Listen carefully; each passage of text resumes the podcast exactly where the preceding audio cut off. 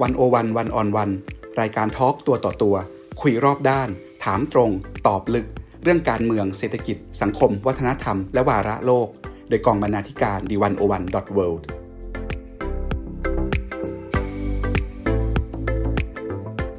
สวัสดีค่ะคุณผู้ฟังในช่วงไม่กี่ปีหลังมานี้นะคะอุตสาหกรรมภาพยนตร์ก็ได้เกิดความเปลี่ยนแปลงจากการเข้ามาของแพลตฟอร์มสตรีมมิ่งภาพยนตร์ที่ทำให้คุณผู้ฟังนะคะได้เข้าถึงการชมภาพยนตร์ในบ้านได้ง่ายขึ้นหลากหลายขึ้นแล้วก็เป็นอีกทางเลือกของการชมภาพยนตร์ที่คนจำนวนมากเข้าถึงได้ค่ะสิ่งที่เกิดขึ้นนี้ก็ทำให้เกิดคำถามว่าภาพยนตร์สตรีมมิ่งเนี่ยจะเข้ามาแทนที่การชมภาพยนตร์แบบดั้งเดิมหรือเปล่าเมื่อเราไม่ต้องออกจากบ้าน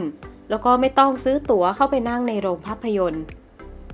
ความเปลี่ยนแปลงนี้นะคะก็ถูกเร่งด้วยการเข้ามาของโควิด สิบเก้า เมื่อโรคระบาดเนี่ยได้บังคับให้ผู้คนต้องรักษาระยะห่าง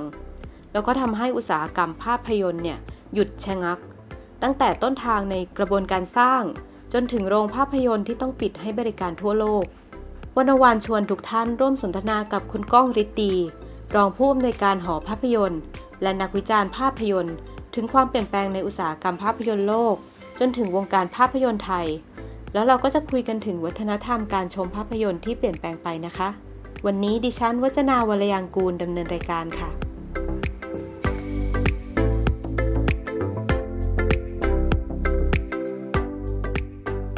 สวัสดีค่ะคุณก้องครับครับสวัสดีครับสวัสดีครับ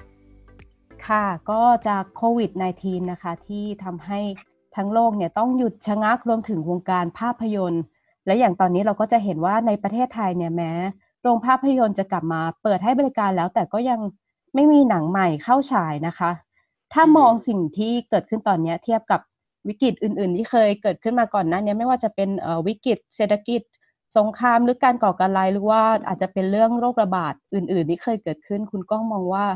สิ่งที่โลกภาพยนตร์เผชิญอยู่ตอนนี้นั้นมันหนักแค่ไหนคะครับเอ่อ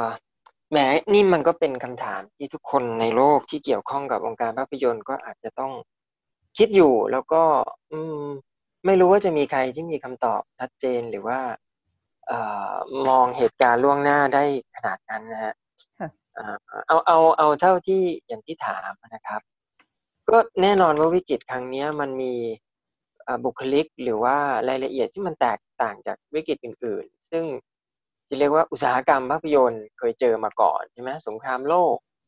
วิกฤตเศรษฐกิจตั้งแต่ย้อนไปถึงนู่นนะ Great Depression หนึ่งเก้าสามศูนย์อะไรซึ่งตอนนั้นก็มีหนังแล้วในโลกใช่ไหมฮะ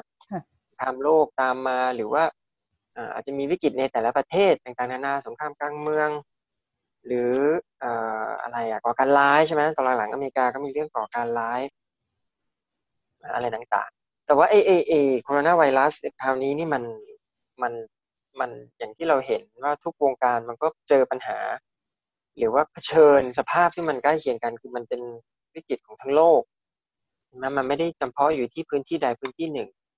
แล้วก็รายละเอียดหรือว่าเงื่อนไขของมันนี่มันช่างแตกต่างจากวิกฤตอื่นๆมากมายเหลือเกินโดยโดยโดยตัวมันเองคือโดยตัวไวรัสเองแล้วก็ด้วยด้วยความเป็นไปของโลกในปัจจุบันนะไอ้เรื่องเทคโนโลยีที่มันเข้าถึงคอนเนคกันทุกอย่างอ่าด้วยการที่คนมีพฤติกรรมอะไรต่างๆอ่าเปลี่ยนไปหรือว่าอ่าไม่เหมือนที่มันเคยเป็นเมื่อมีวิกฤตอื่นๆเพราะฉะนั้นอ่าเหมือนวิกฤตอื่นมั้ยมันก็ไม่เหมือนแหละ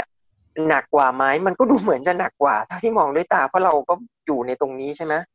เราก็ไม่รู้ว่าแต่ก่อนมันหนักแค่ไหนแต่ว่าอย่างสงครามโลกอย่างเงี้ยหนังก็ยังโรงหนังก็ยังเปิดอยู่บางโรงหรือบางที่ในโลกใช่ไหมเอ่อในอังกฤษในหลายๆประเทศเนี่ยตอนมีสงครามโลกหนังก็ถูกใช้เป็นเครื่องมือในการอ่าจะเรียกว่าอะไรอ่ะสร้างกำลังสร้างขวัญกำลังใจเพราะพากันด้าหรืออะไรก็แล้วแต่อเมริกากว่าจะเข้าสงครามมันก็ผ่านไปสักพักหนึ่งแล้วสงครามโลกนะฮะแล้วตอนที่เกิดสงครามลบกันจริงๆในอเมริกามันก็ไม่ได้ปิดนะฮะโรงหนังก็ยังเปิดฉายได้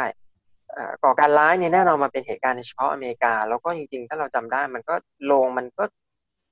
จำไม่ได้เหมือนกันถ้าปิดมันก็ไม่ได้ปิดนานอ่ะแล้วก็มันก็ไม่ได้อยู่ในวงกว้างขนาดนั้นนะเพราะฉะนั้นวิกฤตโค โควิดนี่มันมันช่างเป็นเอกลักษณ์ในทางร้ายของมันเหลือเกินนะเพราะฉะนั้นหนักกว่าหรือเปล่าก็ถ้าตอบทื่อๆมันก็น่าจะหนักกว่าอย่างอย่างที่เราเห็นนะฮะเอ่อที่ที่เตยว่าก็คือโรงหนังก็ต้องปิดคนทำหนังอ่าหมายถึงว่าคนที่ทำงานในอุตสาหกรรมภาพยนตร์กองถ่ายหรืออะไรก็ก็ก็ชะงักไปนะโรงหนังคนทำงานโรงหนังก็ก็ลำบากใช่ไหมฮะหนังสือภาพยนตร์หลายๆเล่มอ่านักเขียนนักวิจารณ์ก็โอเคอาจจะไปเขียนในออนไลน์ได้หรืออะไรเกี่ยวกับหนังออนไลน์ได้แต่ว่าบรรยากาศมันก็ซบเซาลงไปโดยรวมนะเพราะฉะนั้นก็ก็หนักแหละครับแล้วก็ตอนนี้ถึงแม้ทุกอย่างมันจะเริ่มคลายตัวลงแต่ว่าอย่างน้อยเนี่ยคือถ้าจะเอาแบบทื่อๆเลยอย่างน้อยก็ต้องหกเดือนละมั้งสามเดือนหกเดือนกว่าเราจะเห็นความเปลี่ยนแปลงซึ่งมัน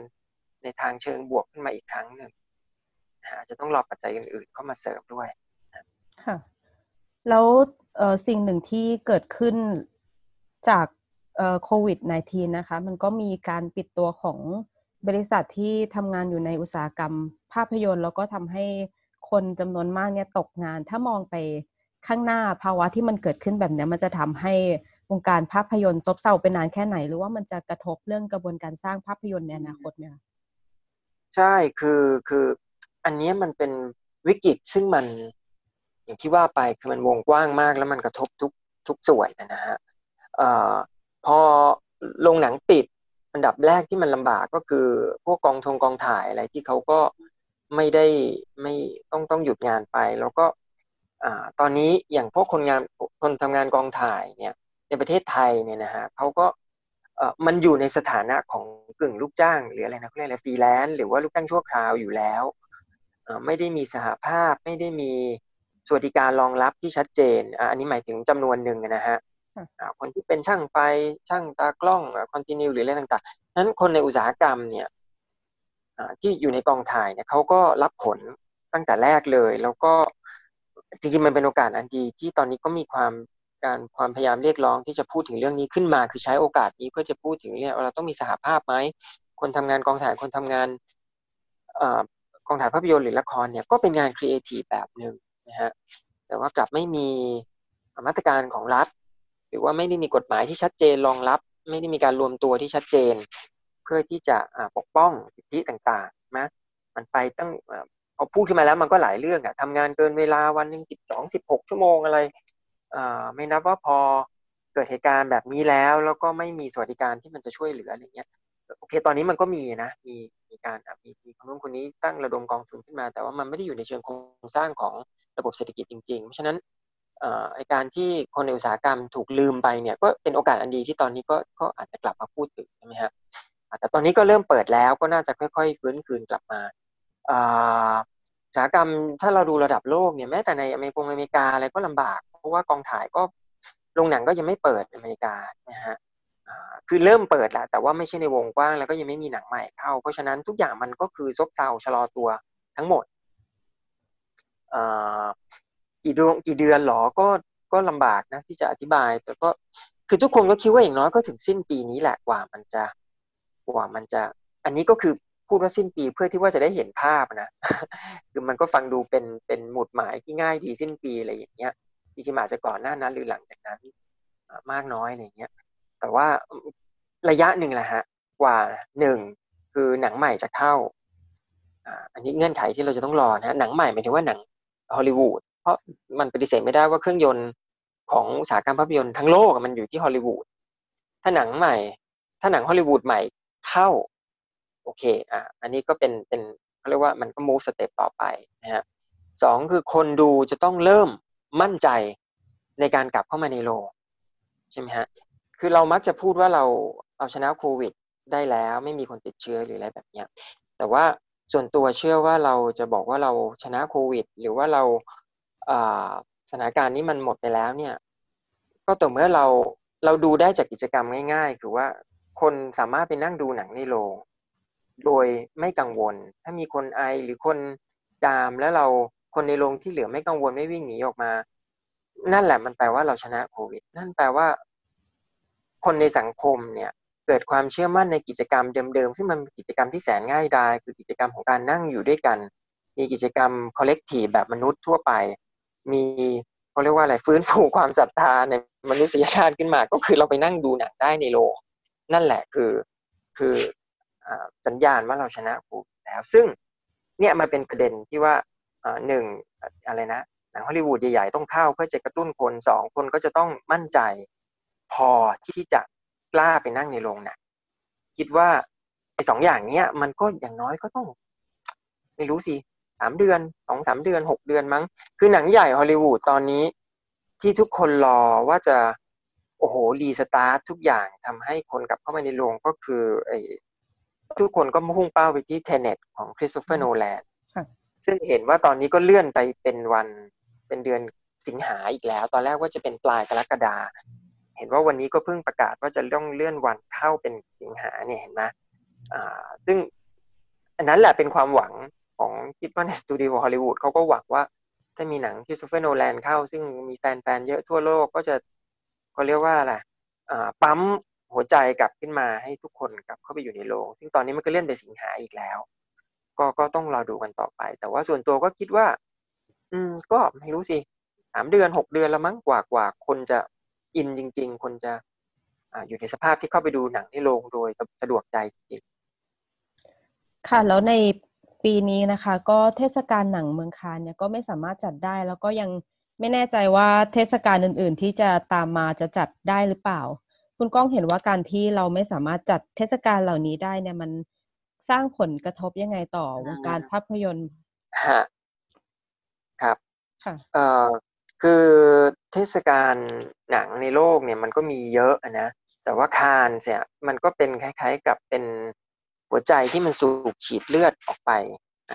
ปั๊มหนังใหม่ๆสูบฉีดเอาเงินให้มันหมุนเข้ามาอยู่ในระบบคนทั่วไปอาจจะมองเทศกาลคานส์ว่าเอ้ยเป็นงานหรูหราพรมแดงอะไรซึ่งมักข่าวในเมืองไทยมันมักจะเป็นอย่างนั้นแต่ว่าโอเคนะมันก็ถูกต้องส่วนหนึ่งแต่ว่าอีกส่วนหนึ่งคือการมันเป็นตลาดหนังคือเป็น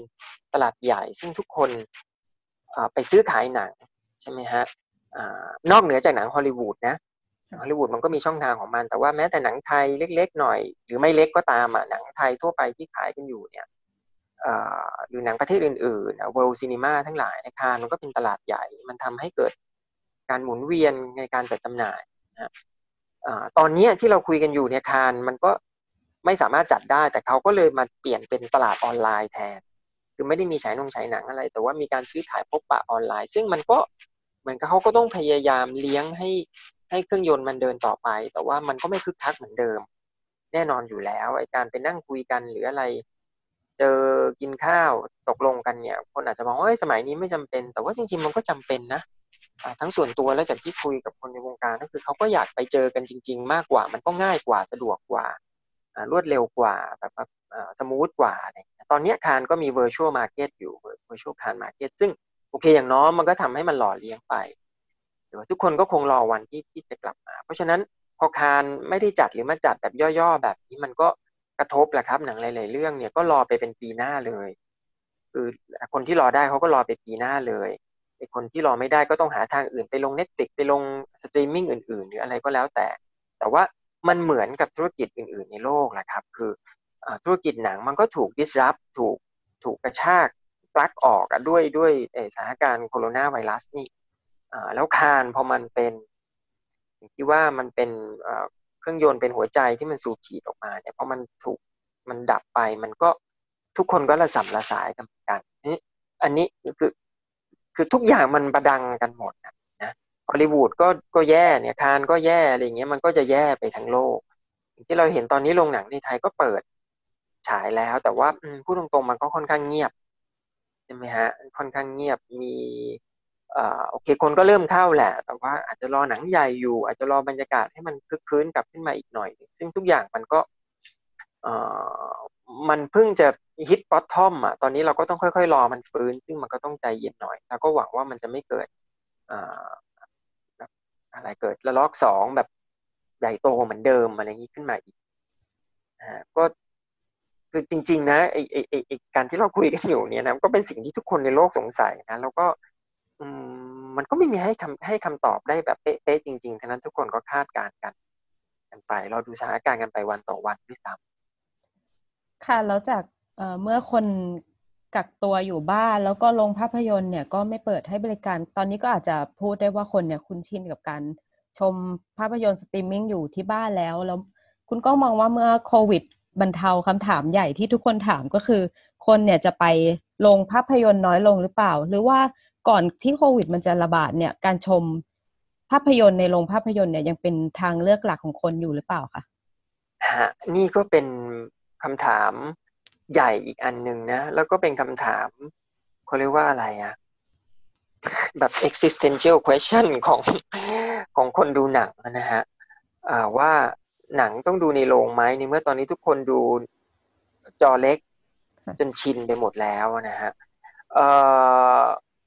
คำตอบมันก็ขึ้นอยู่กับอะไรคำตอบมันก็ขึ้นอยู่กับความเชื่อความศรัทธาของแต่ละบุคคลความตอบอาจจะขึ้นอยู่กับรุ่นของคนดูหนังใช่ไหมคือถ้ารุ่นใหม่หน่อยก็อาจจะแบบเออรู้สึกว่ามันตอบง่ายมากว่าคือฉันไงฉันก็ดู iPad iPhone จอเล็กหรือทีวีอยู่แล้วถ้าเป็นคนรุ่นเก่าหน่อยก็ยังอาจจะบอกว่าเอ้ยมันก้ำกึ่งนะโรงหนังก็ยังก็ยังมีอยู่อะไรอย่างเงี้ยเอ่อถ้าเราดูจากคือคือคือไอ้คำถามที่ว่าคนจะดูหนังสตรีมมิ่งหมดไหมเนี่ยมันถามกันมานานแล้วเอ่อเหมือนกับตอนนู้นที่พอมีวิดีโอคนก็บอกว่าเอ้ยดูวิดีโอที่บ้านได้คนจะดูหนังไหมดู ดี วี ดี ได้ชัดมากด้วยคนจะดูหนังในโรงไหมอ่ามันก็คล้ายๆกันอ่าโรงหนังภาพยนตร์ภาพยนตร์ในแบบที่แบบดั้งเดิมอ่ะฉายโรงอะไรอย่างเงี้ยมันก็อยู่รอดมาตลอดนะไม่ว่าจะมีเทคโนโลยีใหม่ๆยังไงนะฮะอ่าจริงๆไม่ได้ลดลงด้วยนะอ่าถ้าพูดถึงวิดีโอพูดถึง ดี วี ดี ใช่ไหมฮะเพราะว่าอ่าอย่างจีนอย่างเงี้ยโรงหนังในจีนก็ยังสร้างสร้างกันอยู่เมื่อสัก สองถึงสาม ปีก่อนนะมันไม่ได้แปลว่าเอ้ยมันจำนวนโรงหนังมันลดลงไม่ใช่นะแต่พอมาสตรีมมิ่งมาเป็นหนังออนไลน์เนี่ยโอเคก็อีกนั่นแหละไอการคุกคามไม่ใช่คุกคามคือไอเทคโนโลยีใหม่นี้ที่ทำให้มันมันจะแย่งคนดูจากโรงหนังมันก็ดูยิ่งใหญ่อืมแต่พอนึกย้อนไปไอตอนวิดีโอตอน ดี วี ดี มันก็ดูยิ่งใหญ่นะว่าตายละจะออกจากบ้านทำไมวะก็นั่งดูที่บ้านได้อะไรเงี้ยตอนนี้ก็ก็เหมือนกันแต่ว่าอ่าด้วยเทคโนโลยีที่มันเข้าถึงทุกคนมากกว่าเดิมด้วยรุ่นของคนคนดูรุ่นใหม่ซึ่งเติบโตมากับสิ่งนี้สิ่งเดียวคือจอเล็กสตรีมมิ่งอย่างเดียวเนี่ยแน่นอนไอ้ปัจจัยเหล่านี้มันก็อาจจะทำให้ดูว่ามันเป็นผลลบต่อโรงหนังมากกว่าเดิมนะฮะสามสี่ปีก่อนเนี่ยพอสตรีมมิ่งมันเริ่มพีคขึ้นมีคนดูเยอะขึ้นเนี่ยมันก็คำถามนี้มันก็วนเวียนอยู่แล้วว่าโรงหนังจะหมดไปไหมแต่ว่าอย่างที่เคยพูดไปว่าถ้าเราดูอย่างตัวเลขเนี่ยในอเมริกาเนี่ย box office มันก็ไม่ได้ลดลงในช่วงแบบสองพันสิบหก สองพันสิบเจ็ด สองพันสิบแปด สองพันสิบเก้าไม่ได้ลดลงหรือสองพันสิบเก้าเนี่ยก็จะลดลงแต่นิดหน่อยแบบนิดเดียวอะไรอย่างเงี้ยดูในยุโรปในจีนอย่างเงี้ยก็ไม่ได้ลดลงในฝรั่งเศสในเกาหลีกับเกาหลีนี่ก็ถือเป็นมหาอำนาจตัวเลขของการขายตั๋วน่ะก็ไม่ได้ลดลงเกาหลีเนี่ยเราดู Crash Landing เราดู Itaewon เราดูอะไรที่แบบตายแล้วทำไมเกาหลีทำหนังสตรีมมิ่งหนังทีวีสนุกเนี่ยดูกันทั้งเอเชียทั้งโลกแต่หนังโรงเกาหลีปีที่แล้วก็ไม่ได้ลดลงเอ่อตัวเลขเลยเอาตัวเลขมาพิสูจน์ก็ไม่ได้ลดลงใช่ไหมฮะยอดจำหน่ายตั๋วก็ยังสองร้อยล้านใบขึ้นในเกาหลีในฝรั่งเศสซึ่งเป็นเมืองของคนดูหนังก็ไม่ได้ลดลงในอเมริกาอย่างที่ว่าอาจจะลดลงนิดหน่อยจำไม่ได้แล้วเหมือนกันแต่ว่าไม่ได้ลดลงแบบมันก็ว่าเป็นแนวโน้มที่มันจะนำไปสู่การคนก็ว่าเป็นเทรนด์ในการลดลงไปเรื่อยๆอันนี้อันนี้พูดถึงในช่วงอาจจะแบบสองพันสิบหกถึงสองพันสิบเก้านะฮะว่าการที่สตรีมมิ่งเข้ามามีบทบาทมันไม่ได้พิสูจน์ว่ามันทำให้คนดูหนังน้อยลงอันนี้จากตัวเลขเลยเถียงไม่ได้แต่อีกนั่นแหละพอมาสองพันยี่สิบเนี่ยโควิดเนี่ยคือปีนี้รับรองว่ายังไงมันก็ต้องลดเพราะโรงหนังเนี่ยมันปิดไปตั้งกี่กี่เดือนเนี่ยนะแม้แต่อเมริกานี่ตอนนี้ก็ สามถึงสี่ เดือนแล้วแล้วก็ตอนนี้ก็ยังไม่เปิดจริงๆเกาหลีก็ปิดไปถึงแม้จะเปิดแต่ก็เห็นมั้ยก็ก็ยังแบบมีความแบบแบบเอ่อซึมๆอยู่ยังไม่ยังไม่ยังไม่เปรี้ยงป้างเหมือนเดิมอ่าฝั่งเกาหลีนี่เค้ารอเรื่องอะไรนะเพนินซูล่าซึ่งเป็นภาคสองของเทรนทูปูซานซึ่งเกาหลีหวังว่านี่แหละจะมาจะมาจะมารีสตาร์ททุกอย่างแต่ว่านั่นแหละ ตัวเลขก็คงจะลดลงแน่ๆในปีแต่ว่ามันจะลดลงอย่างที่เตยถามไหมว่าสุดท้ายแล้วคนจะดูเฉพาะสตรีมมิ่งหรือเปล่าอันนี้ก็ขอตอบด้วยด้วยอืมอะไรดีอ่ะด้วยความเห็นส่วนตัวละกันว่าเอ่อโลกเอ่อของภาพยนตร์หลังจากนี้เนี่ยไอ้การที่การอยู่ร่วมกันระหว่างโรงหนังกับหนังออนไลน์เนี่ยมันอาจจะต้องแนบชิดกว่าเดิมเอ่อหนังโรงเชื่อว่ายังไงก็ยังอยู่ครับคือเราจะพูดว่าตายแล้วโรงทั้งโลกจะต้องปิดหมดเพราะว่าคนดูหนังสตรีมมิ่งมันเป็นไปไม่ได้อยู่แล้วคือยังไงมันก็เป็นไปไม่ได้ใช่มั้ยพุ่มกับหนังจำนวนมากก็ยังทำหนังด้วยความคิดที่ว่าเขาจะฉายโลกใช่มั้ยฮะด้วยสุนทรียศาสตร์ด้วยศิลปะด้วยความเชื่อในสื่อนี้เนี่ยคนทำหนังหลายๆคนในโลกระดับโลกเนี่ยเขาก็ยังอยากจะทำหนังเพื่อฉายโลกถึงแม้ว่าอ่าอย่างที่บอกว่าไอ้ความสัมพันธ์การอยู่ร่วมกันหรือความสัมพันธ์ระหว่างหนังโลกแบบตั้งเดิมหนังสตรีมมิ่งมันจะต้องเปลี่ยนไปแนบชิดหรือว่าเกื้อกูลมากขึ้นหมายถึงว่าคนบางคนอาจจะทำหนังโรงและทำหนังออนไลน์ด้วยมาร์ติน สกอร์เซซีเนี่ยทำหนังโรงมาตลอดชีวิตแต่ Irishman ก็ลง Netflix เลยอ่ะฉายลงด้วยในอเมริกาแต่ลง Netflix ใช่มั้ย David Lynch อย่างเงี้ยโอ้โหก็เก่งมากใช่มั้ยเป็นรุ่นใหม่ก็ไม่ใหม่แล้วล่ะก็ทำหนังออนไลน์ด้วยทำหนังโรงด้วยนะฮะอ่ะสตูดิโอซึ่งเคยทำแต่หนังโรงก็อาจจะรู้สึกว่าเออโรงหนังโรงเนี่ยฉายหนึ่งเดือนจะต้องรีบมาลงออนไลน์เลยคือมันจะไม่มีคือความสัมพันธ์มันจะเปลี่ยนไปมันต้องพึ่งพาอาศัยกันมากขึ้นแต่ก่อนฉายลงปุ๊บกว่าจะมาลงสตรีมมิ่งนี่อาจจะเป็นปีหรือหลายเดือนแต่เดี๋ยวนี้ไม่เลยแม้แต่หนังไทยผ่านไปสามเดือนก็ลง Netflix ลงออนไลน์คือความสัมพันธ์เหล่านี้มันจะเกื้อกูลแนบชิดแล้วก็พึ่งพากันมากขึ้นแต่คนดูก็เช่นกันคนดูก็เช่นกันคนดูก็อาจจะต้องเลือกดูหนังโรงบวกกับหนังออนไลน์มากขึ้นแต่เชื่อว่ายังไงคนยังไงโรงหนังแล้วก็การดูหนังแบบเป็นประสบการณ์ร่วมโดยรวมเนี่ยมันก็มันก็น่ายังอยู่ต่อไปมันไม่ได้ไม่ได้น่าจะหายไปไปเลยแล้วจริงๆเนี่ย อ, อย่างที่เร็วๆนี้เราได้ทางหอภาพยนตร์ไม่ต้องอยู่หอภาพยนตร์ตอนนี้เคยคุยกับคุณวิชาติพงษ์แกก็พูดสิ่งหนึ่งที่เราก็เห็นด้วยว่าจริงๆการดูหนังในโรงมันจะยิ่งพิเศษกว่าเดิมคนจะรู้สึกว่าการดูหนังในโรงมันมันขลังกว่าเดิมมันเป็นโอกาสที่พิเศษกว่าเดิมการดูหนังออนไลน์มันมันกลายเป็นเหมือนแบบอืมยังไงเป็นกิจกรรมซึ่งเราเปิดทีวีทิ้งไว้แล้วเราเดินไปเดินมาก็ได้อะไรอย่างเงี้ยแต่ขณะที่การดูหนังโรงมันเป็นกิจกรรมที่พิเศษกว่าเดิมอ่ามันมีมีมนต์เสน่ห์มีมีความขลังมากกว่าเดิมสำหรับคนจำนวนหนึ่งนะฮะอาจจะไม่ทั้งหมดนะนะเพราะฉะนั้นการ coexist นะการอยู่ร่วมกันระหว่างสองอย่างนี้อันนั้นแหละเป็นสิ่งที่ต้องจับตาดูต่อไปว่ามันจะเป็นเชื่อว่าหนังโลกยังไงก็ยังอยู่ครับมันมันเป็นไปไม่ได้เลยที่มันจะหายไปค่ะที่ผ่านมาเราก็อาจจะเคยเห็นผู้กำกับดังบางท่านที่แสดงออกชัดเจนว่าไม่ยอมรับเรื่องการฉายภาพยนตร์ผ่านแพลตฟอร์มสตรีมมิ่งนะคะเอ่อพี่ก้องมองยังไงว่าที่บางคนบอกว่าเทคโนโลยีเทคโนโลยีเนี่ยมันมาทำลายศิลปะภาพยนตร์หรือเปล่าอืมเอ่อมันก็ไม่โอ้โหอันนี้ก็ตอบยากนะต้องไปถามพวกฟิล์มเมเกอร์แต่ว่าเอ่อคือภาพยนตร์ก็คือภาพเคลื่อนไหวนะฮะภาพเคลื่อนไหวมันก็มีมีเขาเรียกว่าอะไรหลักการในเชิงศิลปะวิธีการสุนทรียศาสตร์ใช่ไหมของมันนะฮะแล้วก็มีภาษาของมันเออภาษามีมิตรของมันมีภาษาของมันมีแกรมมาของมันเอ่อหนังเนี่ยมันก็ผ่านมาหลายช่วงใช่ไหมจอที่มันไม่เคยใหญ่เท่าไหร่เป็นใหญ่มากนะเจ็ดสิบมิลลิเมตรอะไรสมัยก่อนนะอ่ามาถึง ทรีดี อะไรอย่างเงี้ยนะแล้วตอนหลังมาเป็นทีวีใช่ไหมครับอ่าคือศิลปะภาพยนตร์มันก็คือศิลปะของภาพเคลื่อนไหวคือศิลปะของการเล่าเรื่องอ่าขนาดของจอหรือว่าช่องทางที่จะทำให้ภาพเคลื่อนไหวนั้นไปสู่ผู้ผู้ชมเนี่ยมันก็มีการปรับเปลี่ยนไปตามไปตามยุคสมัยและส่วนตัวเนี่ยต้องเชื่อว่า ภาพยนตร์นะมันกว้างขวางและมันยิ่งใหญ่พอที่จะ accommodate หรือที่จะรองรับสุนทรศาสตร์เหล่านี้ทั้งหมดไม่ว่าจะเป็นจอใหญ่มากเอ่อถึงทั้งจอเล็กหน่อยเอ่อหรือแม้กระทั่งจอโทรศัพท์นะฮะอ่า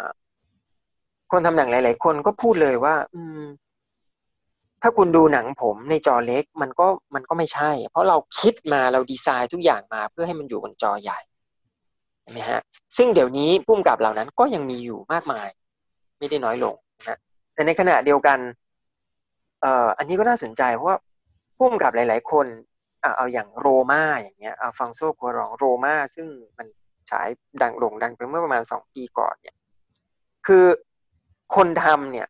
คือหนังเนี่ยคนจะพูดว่ามันเป็นหนัง Netflix โรม่าเนี่ยเป็นหนัง Netflix หนัง Netflix นะฮะเพราะว่าทั้งโลกเนี่ยมันฉายใน Netflix แต่ว่ามันเห็นได้ชัดว่าคนทำอัลฟองโซ คัวรอนดีไซน์หรือว่าออกแบบหนังเรื่องนี้ด้วยความคิดที่ว่าเขาจะฉายบนจอใหญ่คือคือดูอ่าเราก็ดูรู้อ่ะนะการที่เขาวางคอมโพสภาพการวิธีการเล่าเรื่องจังหวะหรืออะไรก็แล้วแต่มันการตัดต่ออะไรอย่างเงี้ยมันเขาทำเพื่อจอใหญ่แล้วในอเมริกามันก็ฉายได้ได้ฉายในจอใหญ่เมืองไทยก็ยังโชคดีที่เขาเอามาลงอยู่ที่สกาล่าประมาณช่วงหนึ่งนะก่อนพร้อมกับ Netflix คนก็สามารถเลือกดูได้ว่าจะดูจอใหญ่จอเล็กแต่ว่าสำหรับตัวคนสร้างงานนะฮะมันยังมีคนอีกจำนวนมากที่ยังเชื่อในภาษาของภาพยนตร์ในแบบแบบตั้งเดิมคือจอใหญ่ถึงแม้ว่ามันจะถูกเอาไปฉายในจอเล็กคนคิดเขาก็คิดแบบจอใหญ่มันยังมีอยู่เป็นจำนวนมากแล้วแล้วคนเหล่านี้แหละจำนวนเหล่านี้หรือแม้แต่นักเรียนหนังเหล่านี้นักเรียนหนังในเมืองไทยในเมืองนอกที่ที่ทำหนังเนี่ยเขาก็อยากจะถูกคือคือถูกปูพื้นฐานหรือว่าถูกทำให้เชื่อในในอะไรอ่ะในในอ่าอ่าแบ็คโบนหรือว่าฟาวเดชั่นของศิลปะภาพยนตร์ในแบบที่มันต้องฉายจอใหญ่เพราะฉะนั้นอืมหนังสตรีมมิ่งมันไม่ได้ทำให้ให้อ่าส่วนที่หลายศิลปะภาพยนตร์มันเสียไปเราไม่เชื่ออย่างนั้นเพราะว่าอ่าหนังทีวีหรืออะไรมันก็มีมาแต่เก่าแก่แล้วแล้วก็อย่างที่ว่าคือภาพยนตร์หรือสื่อของภาพเคลื่อนไหวมันกว้างขวางพอยิ่งใหญ่พอที่มันจะรองรับเอ่อเอ่ออีกอีกความแตกต่างเล็กๆน้อยๆในเชิงในเชิงการออกแบบภาพหรือว่าในเชิงการเล่าเรื่องแบบนะหลายๆคนก็พูดนะว่าเอ่อพอมีหนังคนดูจอเล็กเยอะขึ้นเนี่ยคนทำหนังเนี่ยก็จะคิดใหม่เช่นภาพกว้างๆเนี่ยจะไม่ค่อยมีมีแต่ภาพแคบๆเพราะว่าจอมันเล็กคุณไปถ่ายวิวกว้างๆเห็นคนทุกเห็นทุกอย่างเล็กๆเนี่ยมันไม่เวิร์คมันต้องถ่ายอ่าต้องถ่ายใกล้ๆคนจะได้คนจะได้เห็นชัดหน่อยเพราะจอมันเล็กลงหรือบทพูดเนี่ยมันต้องเยอะขึ้นเพราะว่าจะไปเล่าด้วยภาพเล่าด้วยอะไรแบบไม่ได้แล้วเพราะคนเดินไปเดินมาลุกไปกินน้ำลุกไปเข้าห้องน้ำกลับมาอะไรเงี้ยเพราะฉะนั้นบทพูดอาจจะต้องเยอะหน่อยเพื่อที่ว่าคนจะได้ตามเรื่องได้ไม่ได้เล่าด้วยภาพเสมอไปโอเคอันนี้ก็ก็จริงนะหลายๆคนก็ก็คิดแบบนั้นหรืออาจจะมีหนังบางประเภทซีรีส์บางประเภทซึ่งมันซึ่งมันทำแบบเนี้ยเห็นไหมฮะแต่ว่าอย่างที่บอกมันก็เป็นแค่พาร์ทหนึ่งของซีนีมาพาร์ทหนึ่งของของหนังซึ่งมันมีอีกเป็นหลายๆพาร์ทอ่ะพาร์ทที่เป็นศิลปะมากๆพาร์ทที่เป็นศิลปะกลางๆหน่อยพาร์ทที่อยากจะลึกซึ้งในเรื่องของภาพในเรื่องของซีนีมาไทม์เวลาที่อยู่ในหนังพาร์ทที่จะลึกซึ้งในเรื่องปรัชญาที่จะใช้หนังพูดถึงคือมันมีอีกตั้งหลายพาร์ทนอกเหนือจากพาร์ทที่ว่าอ่าที่ที่ที่พูดง่ายก็คือซีรีส์นั่นแหละคือมีแต่เรื่องเรื่องเรื่องเรื่องเรื่องเรื่องไม่มีสไตล์ไม่มีฟอร์แมตไม่มีความพยายามที่จะใช้หนังเป็นสิ่งอื่นเลยอ่าอ่าไอ้สิ่งไอ้ซีรีส์แบบนี้มันเป็นแค่ส่วนเดียวซับเซตเดียวของสิ่งอันกว้างใหญ่ทั้งหมดที่เรียกว่าภาพยนตร์นะฮะแล้วพี่ก้องคิดว่าหลังจากเนี้ยเราจะเห็นว่าหนังที่มาจากแพลตฟอร์มสตรีมมิ่งโดยเฉพาะเนี่ยจะได้รับการต้อนรับในเวทีระดับโลกมากขึ้นหรือเปล่าตอนนี้หลายๆเทศกาลหลายๆที่ก็เริ่มแล้วนะแต่ว่ามันก็ยังถูก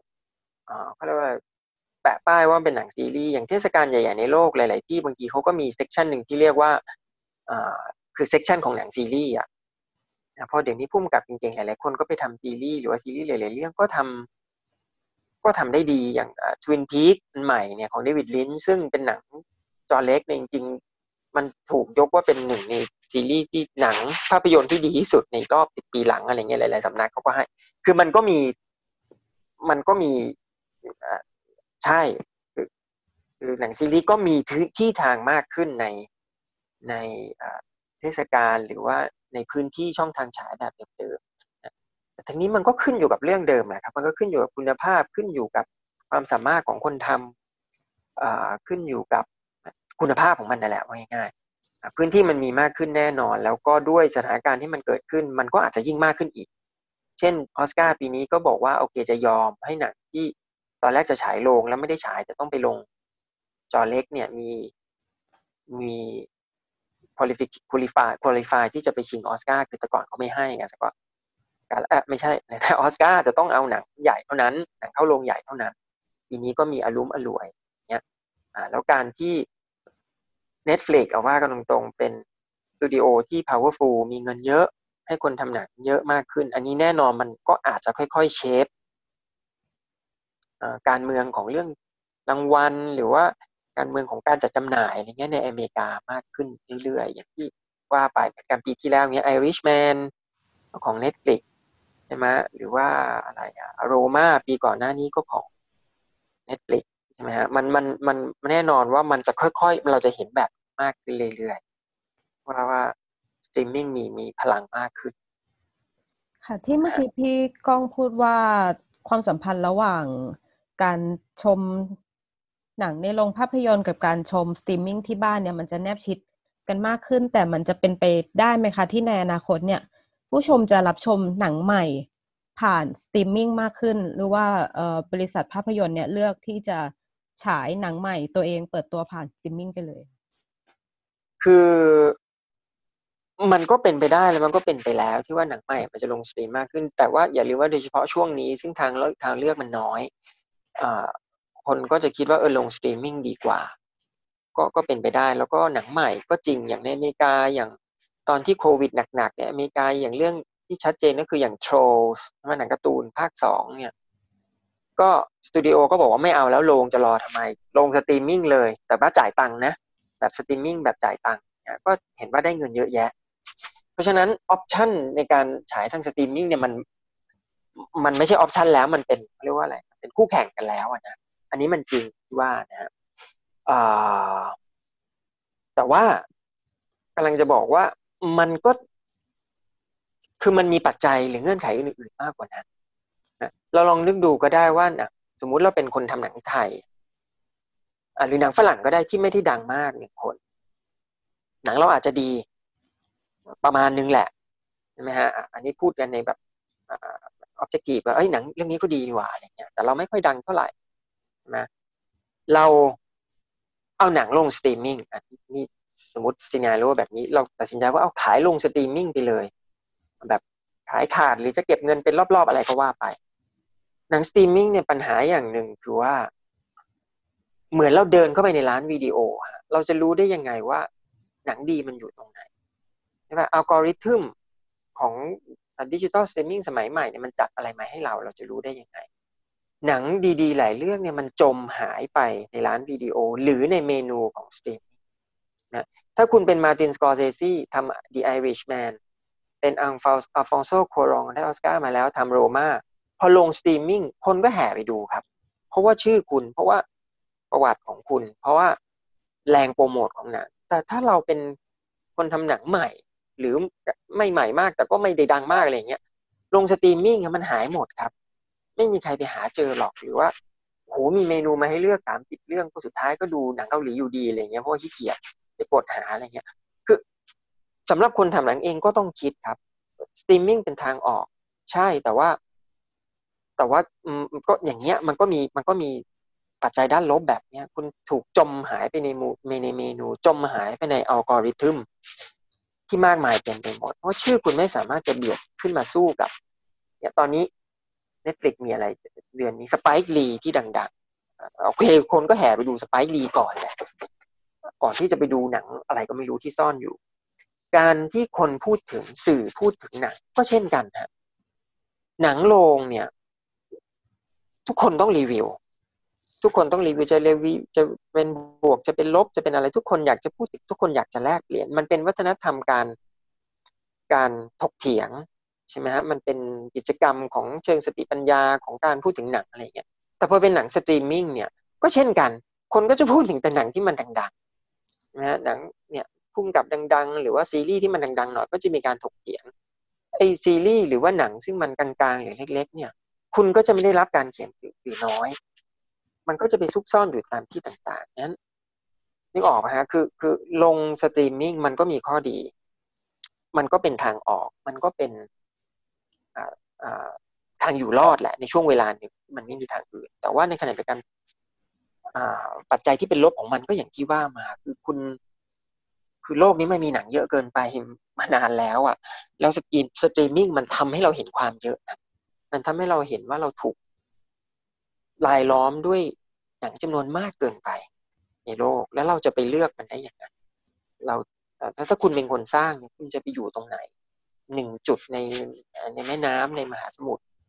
ในขณะที่เวลาเป็นโรงหนังเนี่ยแบบดั้งเดิมเนี่ยสถานะที่ทางมันชัดเจนกว่าเพราะฉะนั้นไอไอไอความสัมพันธ์อย่างที่ว่าเนี่ยคือโรงหนังกับสตรีมมิ่งเนี่ยก็อย่างที่บอกคือต่อไปเนี่ยมันจะต้องเนี่ยเป็นอย่างเงี้ยมันมันมันจะใกล้ชิดกันมากขึ้นหรือว่าสื่อสารกันมากขึ้นหรืออินเตอร์แอคกันมากขึ้นด้วยเงื่อนไขในแบบของมันเองอย่างที่ว่าไปงั้นคนทำหนังก็ต้องลองคิดดูแล้วกันว่าจะจะอยู่ตรงไหนแต่มันก็จะมีความคิดที่ว่าแพลตฟอร์มสตรีมมิ่งสตรีมมิ่งเนี่ยก็ได้เปิดโอกาสให้หนังฟอร์มเล็กเนี่ยมีพื้นที่ฉายมากขึ้นหรือว่าทำให้มันเป็นที่รู้จักได้มากขึ้นถูกฮะก็ก็อันนั้นก็จริงอยู่แล้วแหละเพราะว่าอ่าจริงๆสตรีมมิ่งหรือแม้แต่ YouTube ซึ่ง YouTube มีมาเป็นสิบปีแล้วเนี่ยมันก็เปิดสนามเด็กเล่นให้ทุกคนก็ไปเล่นได้อ่ามันเป็นการจะบอกว่ามันเป็น democracy ของเรื่องเล่าใช่ไหมคือใครจะเล่าอะไรก็ได้เราจะทำหนังวันนี้เลยก็ได้แล้วโหลดลง YouTube ก็ได้นี่ไงมันเป็นมันเป็นประชาธิปไตยของเรื่องเล่าอ่ะคือทุกคนมีเสียงมีสิทธิ์ที่จะพูดออกไปใช่ไหมฮะแต่ในขณะเดียวกันก็กลับไปอย่างที่ว่าเมื่อกี้แหละว่าพอมันเยอะขนาดนั้นเนี่ยในเชิงคนดูเนี่ยมันถูกจู่โจมมันถูกมันถูกเอ่อเปิดเดินเข้าไปในร้านขนมเนี่ยมันสีสันเต็มไปหมดเนี่ยเราจะหยิบอันไหนนะอันไหนที่มันจะเด่นออกมาเนี่ยอันนี้มัน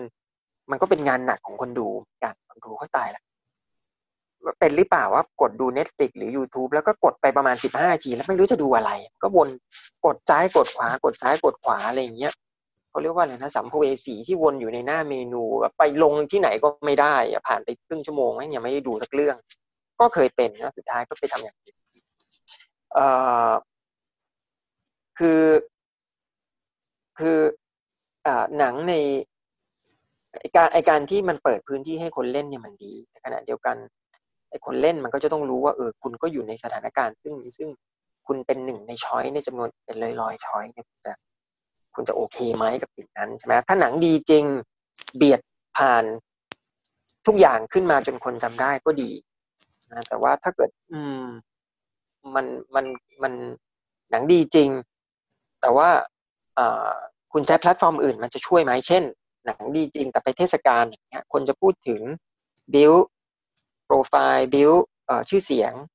อ่าอันนี้เป็นวิธีดั้งเดิมใช่ไหมคือต้องไปเทศกาลมันมันดีกว่าไหมมันดีกว่าแน่นอนหรือคุณได้เข้าโรงแล้วมีคนไปพูดถึงคนเขียนถึงเยอะมันก็ดีกว่าแน่นอนแต่ว่าก็ต้องไปสู้รบตบมือเพื่อที่จะได้เข้าโรงแต่ว่าถ้าลงสตรีมมิ่งคุณขายได้ถูกกว่าราคาถูกกว่าแน่ๆหมายถึงว่าได้เงินน้อยกว่าแล้วก็อย่างที่ว่าต้องไปเบียดอยู่ในอัลกอริทึมเยอะแยะแน่ใจได้ไงว่าคนจะมาดูมันก็มีมีมีมีมี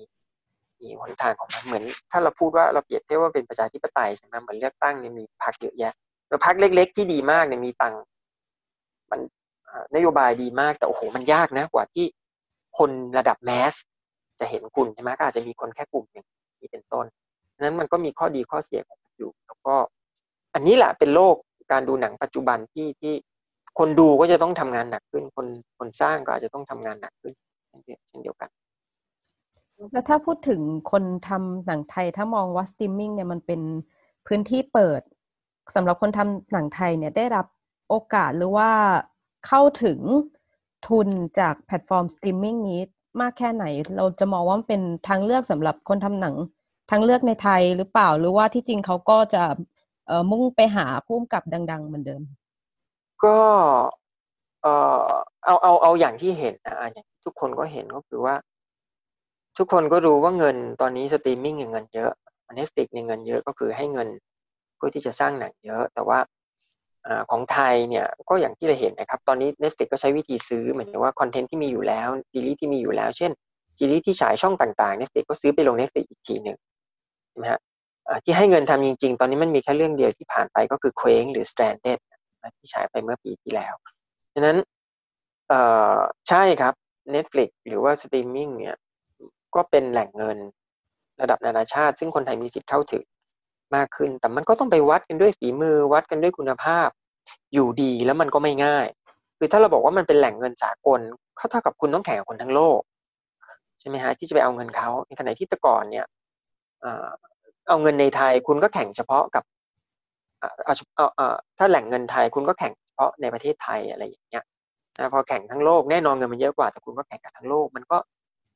เรียกว่าอะไรสัดส่วนมันก็เป็นไปตามนั้นเอ่อคนทำหนังไทยเนี่ยก็จริงครับก็ประสบปัญหามาตลอดเนื่องด้วยการที่ไม่มันแหล่งเงินทุนหรืออะไรมันไม่ได้กู้ฟ้าเหมือนที่อื่นๆนะฮะตลาดมันไม่ได้โตมากขึ้นอย่างที่มันควรจะเป็นในรอบเป็นสิบปีที่หนังไทยก็มีที่ทางพอสมควรแต่มันไม่ได้โตขึ้นไปเรื่อยๆหนังในระบบก็ก็อาจจะดีกว่าหน่อยแต่หนังในระบบก็สตั๊กเกอร์เหมือนกันช่วงหลังๆนะฮะหนังนอกระบบนี่ยิ่งหนักการหางงหาเงินอะไรซัพพอร์ตอะไรมันก็ลำบากขึ้นสตรีมมิ่งเนี่ยถ้าตามคำถามคือสตรีมมิ่งตอนนี้มันดูเป็นความหวังแต่ว่าเท่าที่เห็นนี่มันก็ไม่ได้ง่ายขนาดนั้นมันเป็นอีกหนึ่งช่องทางที่ก็ต้องไปไฟท์กันแล้วมันก็ยากง่ายในแบบของมันเองที่เห็นกันอยู่ก็ที่บอกคือตามหลักฐานคือมันก็ยังไม่มีใครได้จาก Netflix จริงๆนี่อ่าไม่นับว่าที่เขาซื้อไปฉายนะซึ่งตอนนี้หนังไทยเนี่ยเยอะแยะใน Netflix ก็คือหนังที่สร้างไว้แล้วแล้วเขาก็ซื้ออีกทีแต่ประเภทให้เงินมาสร้างเลยอ่ามันมันมีแค่อันเดียวที่เราเห็นแล้วก็เอ่อสำหรับในแวดวงหนังไทยนะคะก็ล่าสุดก็มีข่าวว่าโรงภาพยนตร์สกาล่าเนี่ยจะปิดให้บริการโดยจะมีการจัดฉายภาพยนตร์อำลาในช่วงอาทิตย์หน้านะคะแล้วก็มองว่าการจากไปของโรงหนัง Standalone แห่งสุดท้ายในกรุงเทพอย่าง Scala เนี่ยกำลังบอกอะไรเรามันจะถือว่าเป็นหมุดหมายของความเปลี่ยนแปลงได้ไหมคะอืมก็เอ่อ Scala อ่าอันนี้ก็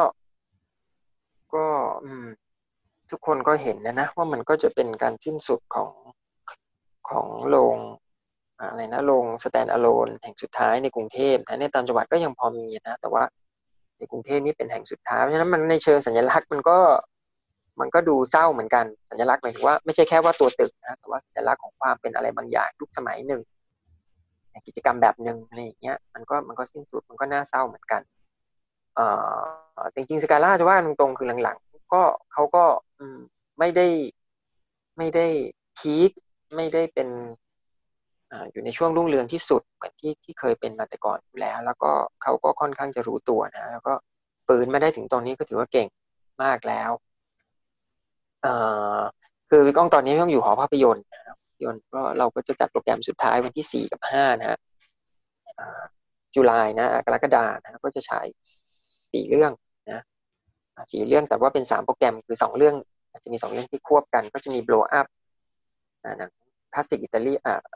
อิตาเลียนอังกฤษนะฮะแล้วก็ที่ควบก็เป็นสารคดีไทยสองเรื่องอันนี้น่าไปดูคือเป็นเรื่องสกาล่าชื่อเรื่องสกาล่าเลยก็เป็นเรื่องคนทำงานในสกาล่ากับเรื่อง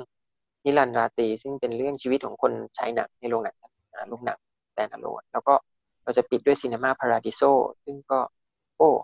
หนังเกี่ยวกับโรงหนังจริงๆเป็นหนังเกี่ยวกับโรงหนังแทบทั้งหมดหนังเกี่ยวกับโรงหนังแล้วก็ภาพทั้งหมดที่เราที่เอาภาพยนตร์เลือกมาสี่กับห้านะเอ่อก็บอกว่ายังไงดีก็นั่นแหละน่าเสียใจที่สกาล่าก็จะต้องไปเพราะว่าการดูหนังในโรงใหญ่ๆกิจกรรมแบบมนุษย์น่ะมนุษย์ต้องต้องทำอะไรรวมๆกันมั้งใช่ไหมเออเออขนาดใหญ่ขนาดเนี้ยมันไม่มีอีกแล้วประเท ทศไทยแล้วก็แต่ขณะเดียวกันมันก็แสดงให้เห็นถึงคือการจากไปของสกาล่าหรือว่าโรงหนังสแตนด์อะโลนเนี่ยมันมันพูดถึงพฤติกรรมเขาเรียกว่าอะไรอ่ะ consumer behavior และ economic model ด้วยอ่ะนอกเหนือจากที่เราจะพูดถึงนั้นคือที่เราพูดมาทั้งหมดเรื่อง streaming streaming อะไรเนี่ยพฤติกรรมผู้บริโภคเนี่ยมันก็เกี่ยวส่วน economic หรือในเชิงเศรษฐกิจเนี่ยคือพูดง่ายๆในเชิงระบบทุนนิยมสมัยใหม่อ่ะโรงหนังอย่างสกาล่ามันไม่มีที่ทางนะครับนะฮะคุณฉายหนังได้แค่วันละห้า ห้ารอบขณะที่ถ้าเป็นมัลติเพล็กซ์เนี่ยคุณฉายได้รวมรอบแล้วเนี่ยมันเป็นหลายสิบรอบอ่ามันไม่มีระบบทางธุรกิจแบบนี้คือโครงสร้างทางเศรษฐกิจแบบมันมันไม่มีที่ทางในทุนนิยมปัจจุบันซึ่งมันจะฉาบฉวยกว่ามันอาศัยความเร็วกว่ามันตอบสนองรสนิยมหรือว่าวิธีการใช้ชีวิตซึ่งมันจะต้องด่วนกว่าเร็วกว่าการล่ามันก็เป็นมันก็เชยไปจริงๆนะแต่ว่ามันก็น่าเสียดายว่าอย่างน้อยแหมที่หนึ่งถ้าเราจะต้องเร็วทุกอย่างนะดูหนังแล้วเป็นแสงสีเสียงทุกอย่างมาสกาล่ามันจะดูเก่าๆหน่อยดูเชยๆหน่อยแต่ว่าเอ่อมันก็ยังดีที่มีช้อยให้เรานะแต่ตอนนี้ไม่มีช้อยแล้วก็ก็น่าเสียดายอันนี้ไม่รู้ตอบคำถามเลยหรือเปล่าหรือว่าคือ สี่ห้า นั่นแหละรอบสุดท้ายนะฮะ สี่ห้า กรกฎาคมค่ะแล้วก็คำถามสุดท้ายนะคะที่เราก็พูดถึงกันมานานว่ารัฐบาลเนี่ยต้องสนับสนุนคนทำหนังหรือว่าพื้นที่ในการดูหนังสำหรับ